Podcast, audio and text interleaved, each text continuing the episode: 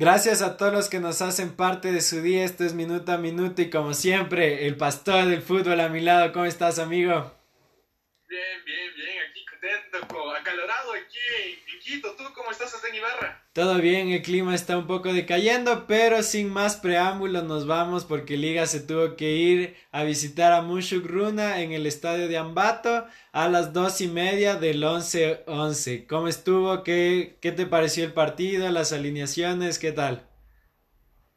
El local, el cuadro del Ponchito salió con un 4-4-2 con Brum en el arco, Carrasco, Incorvalia, Quilatumba y Mendoza en la defensa, Herrera, Ortán, Mosquera y Faria en el medio campo para dejar Angulo, un conocido de Liga Deportiva Universitaria, y a Orlando en la zona del ataque. ¿Cómo formó el plantel de Pablo Repeto? Eh, Gavarini en el arco, Cruz, Ordóñez, Caicedo, Quinteros. Caicedo formó por la lesión que tuvo el Mariscal Guerra en los dedos. Del pie se fracturó, más adelante jugó Piovi, Alcíbar y más adelante jugó Caicedo, Arci Zunino, dejando la única punta al colombiano Martínez Borja. Los primeros minutos del partido, ¿qué, qué opinas sobre el planteamiento que puso Pablo Repete en el partido? Para destacar, ¿no? Antes de irnos al partido, Liga visitaba el estadio de Chaleche, es el primer equipo de los tres grandes o cuatro grandes, si lo consideramos así, del fútbol ecuatoriano, que visita este estadio. Liga realizó con siete bajas este partido, cinco por temas de la selección y dos por lesión. En este caso, los lesionados, como ya lo habías mencionado, fue Franklin Guerra, una ruptura de los dedos del pie que está para cinco a seis semanas de baja, y el otro que se cayó de la concentración de Liga Deportiva Universitaria la noche de ayer fue Lucas Villarroel por un problema intestinal. Sí, se escuchó que dejó y se fue a Quito de una y por eso es que Alcíbar alineó y formó de titular. Pero bueno, empezando los primeros minutos del partido, los primeros 20 no hubo nada entretenido, todo lo Liga llegaba hasta el inicio de la del área de Mushukruna y le quitaban el balón, Mushukruna hacía lo mismo, Liga dominaba con pases hasta que Arce la se logra de destapar y patea al arco. Esa fue una de las llegadas más importantes hasta el minuto 20. Sí, de ahí el primer tiempo, la verdad, no hubo mucho. Eh, aparte la tarjeta amarilla para Anderson Ordóñez y para Marcos Mosquera por parte de Musurruna.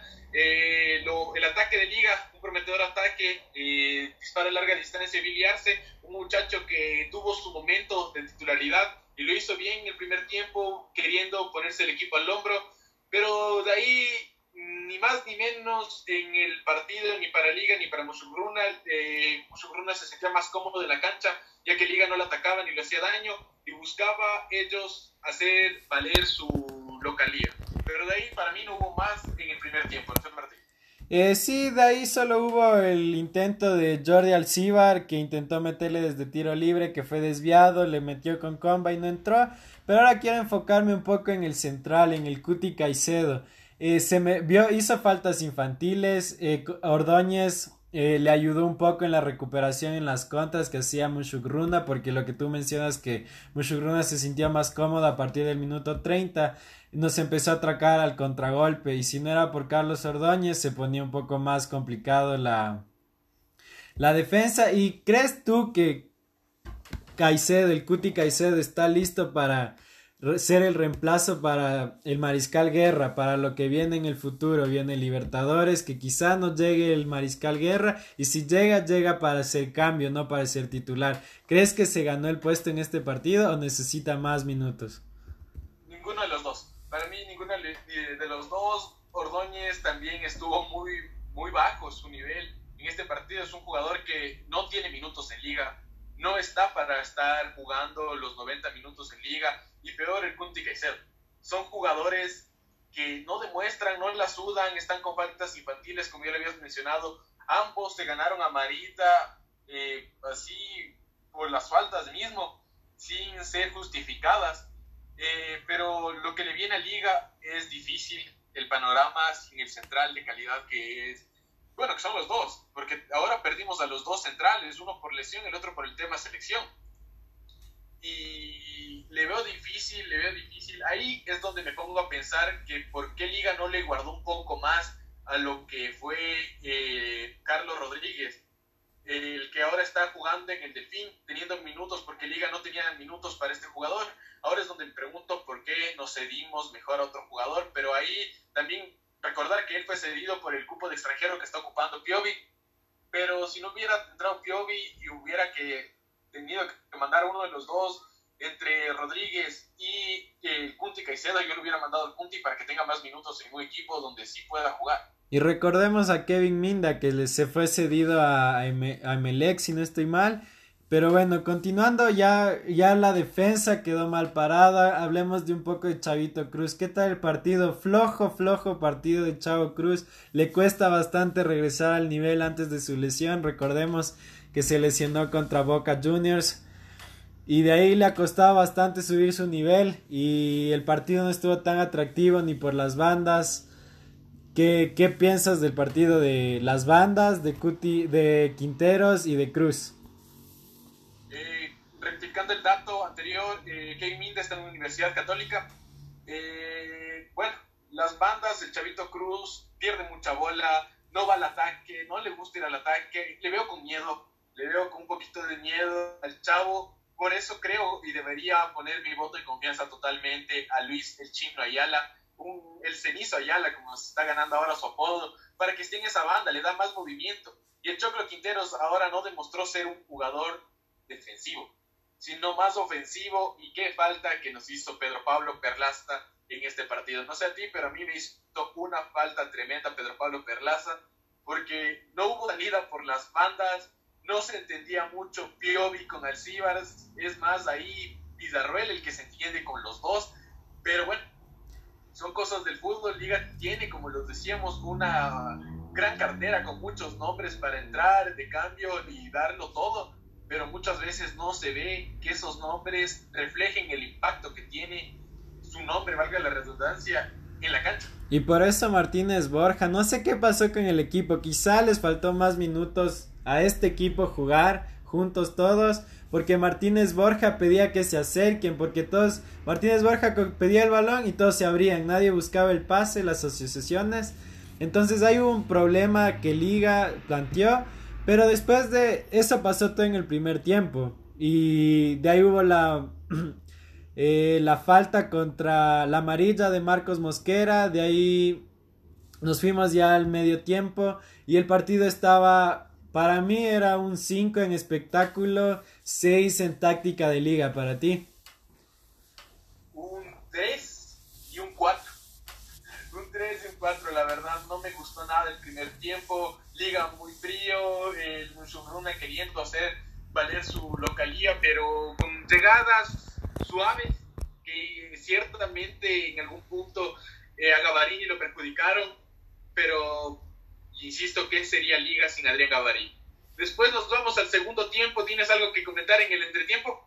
En el entretiempo, nada, que no se olviden que estamos en Spotify y que ahí nos pueden también escuchar. Eh, estamos intentando contactarnos con Jordi Alciba, así que si nos ayudan comentando para tener una entrevista como hemos tenido y les vamos a dejar aquí el enlace con que tuvimos con Edison Vega. Y nada, este corte comercial y empezamos el segundo tiempo. ¿Qué te pareció? El segundo tiempo para mí estaba muy mal hasta el minuto 52, donde Liga sin quitarle el mérito a Mushuruna que tenía bien plantada su defensa, Liga no hizo mucho para merecer tampoco este gol y se encuentra un gran gol por base de Piovi para Matías Zunino que lo define con calidad de 9. Lo define con calidad de 9. Insisto, Liga no se merecía el gol para mí. Sí, el gol fue pura, pura, no fue planeado, no fue al toque, fue más una viveza de Lucas Piovi y Matías Zunino se puso la de 9 y metió, el gol. Pero me alegro mucho por Zunino que vuelva a marcar. Recordemos que ingresó de cambio en el anterior partido y en este ya tuvo minutos de titular y marca gol. Eso puede ayudar bastante en lo anímico.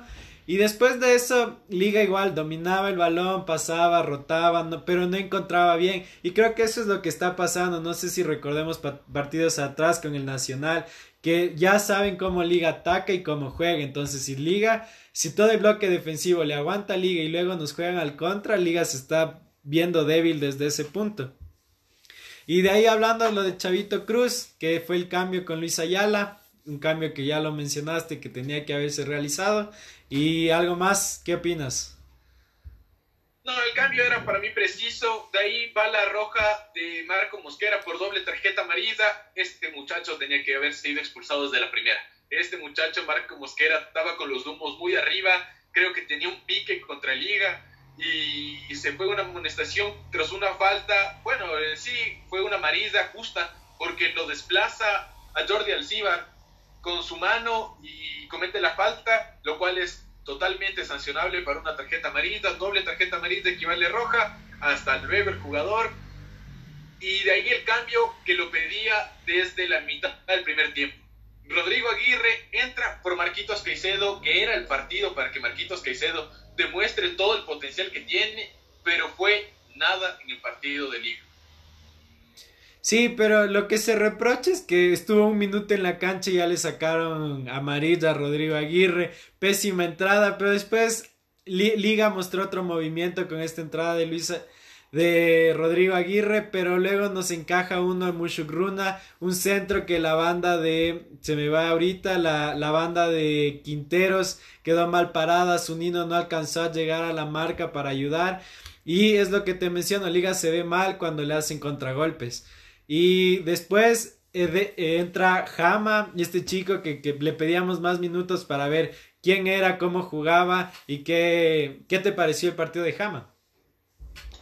Un partido en el que Liga debió, y mejor dicho, todos los suplentes de Liga tenían que haberse puesto la camiseta y decir, aquí me gano la titularidad o más, aquí me gano más minutos por parte del profe.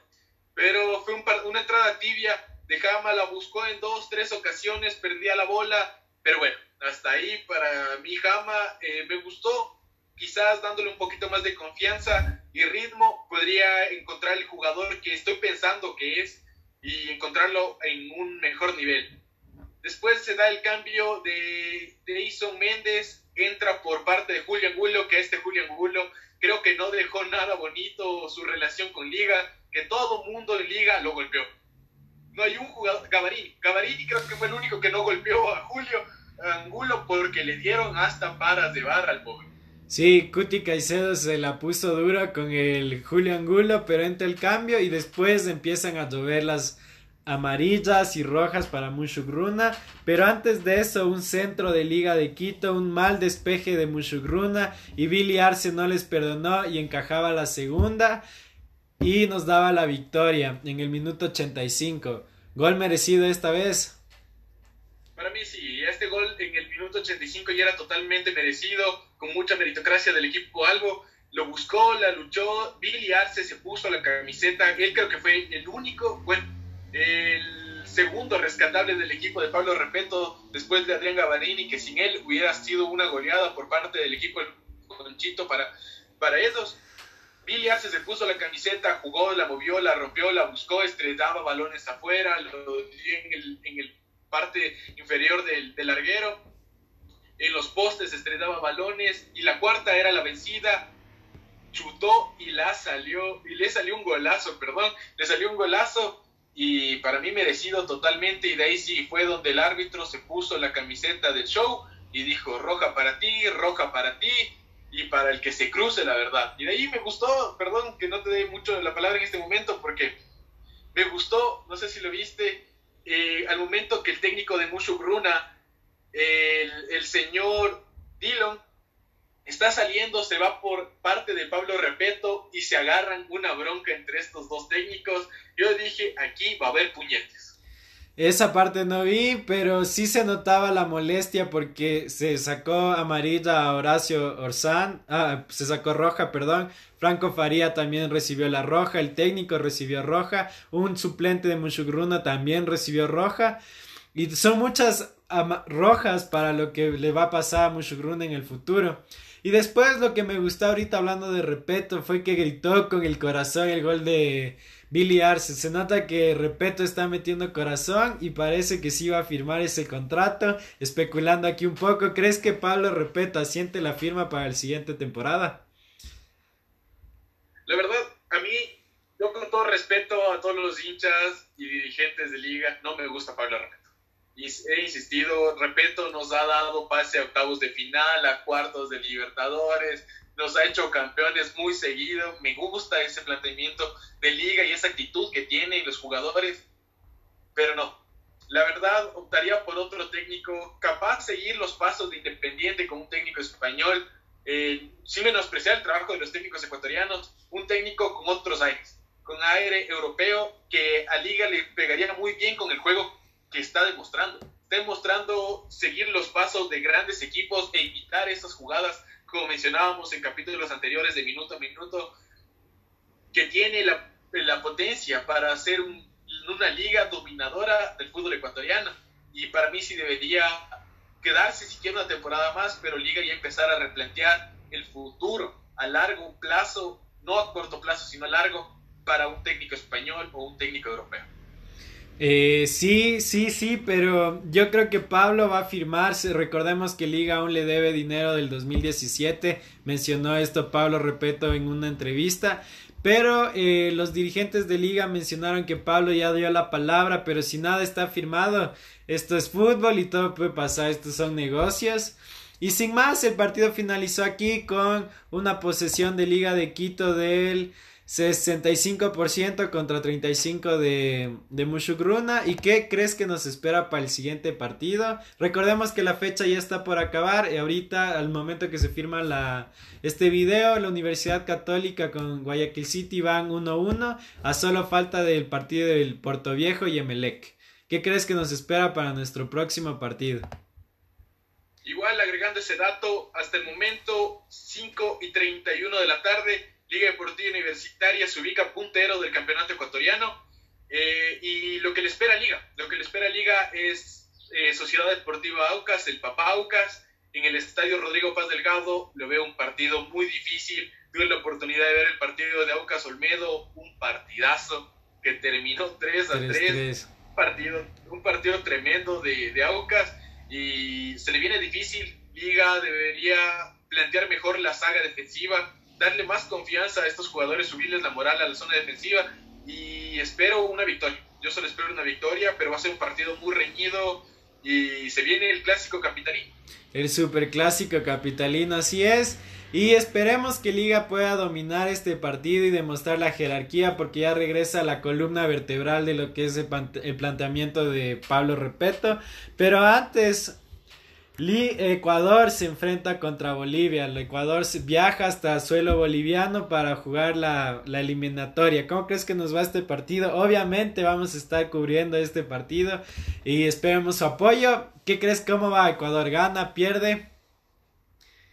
En Ecuador sí me va a arriesgar a dar resultado Ecuador viene cerrándome la boca ya dos partidos seguidos, haciendo una gran campaña contra Argentina, donde yo decía en ese video que lo pueden revisar igual, por aquí la tarjetita les va a estar apareciendo, el de Ecuador-Argentina, el cual dije Argentina le da un baile, pero Ecuador le estaba dando un baile a Argentina, luego la victoria contra Uruguay, una victoria fenomenal, yo creo que Ecuador lo va a ganar unos 2 a 0 hasta La Paz Bolivia.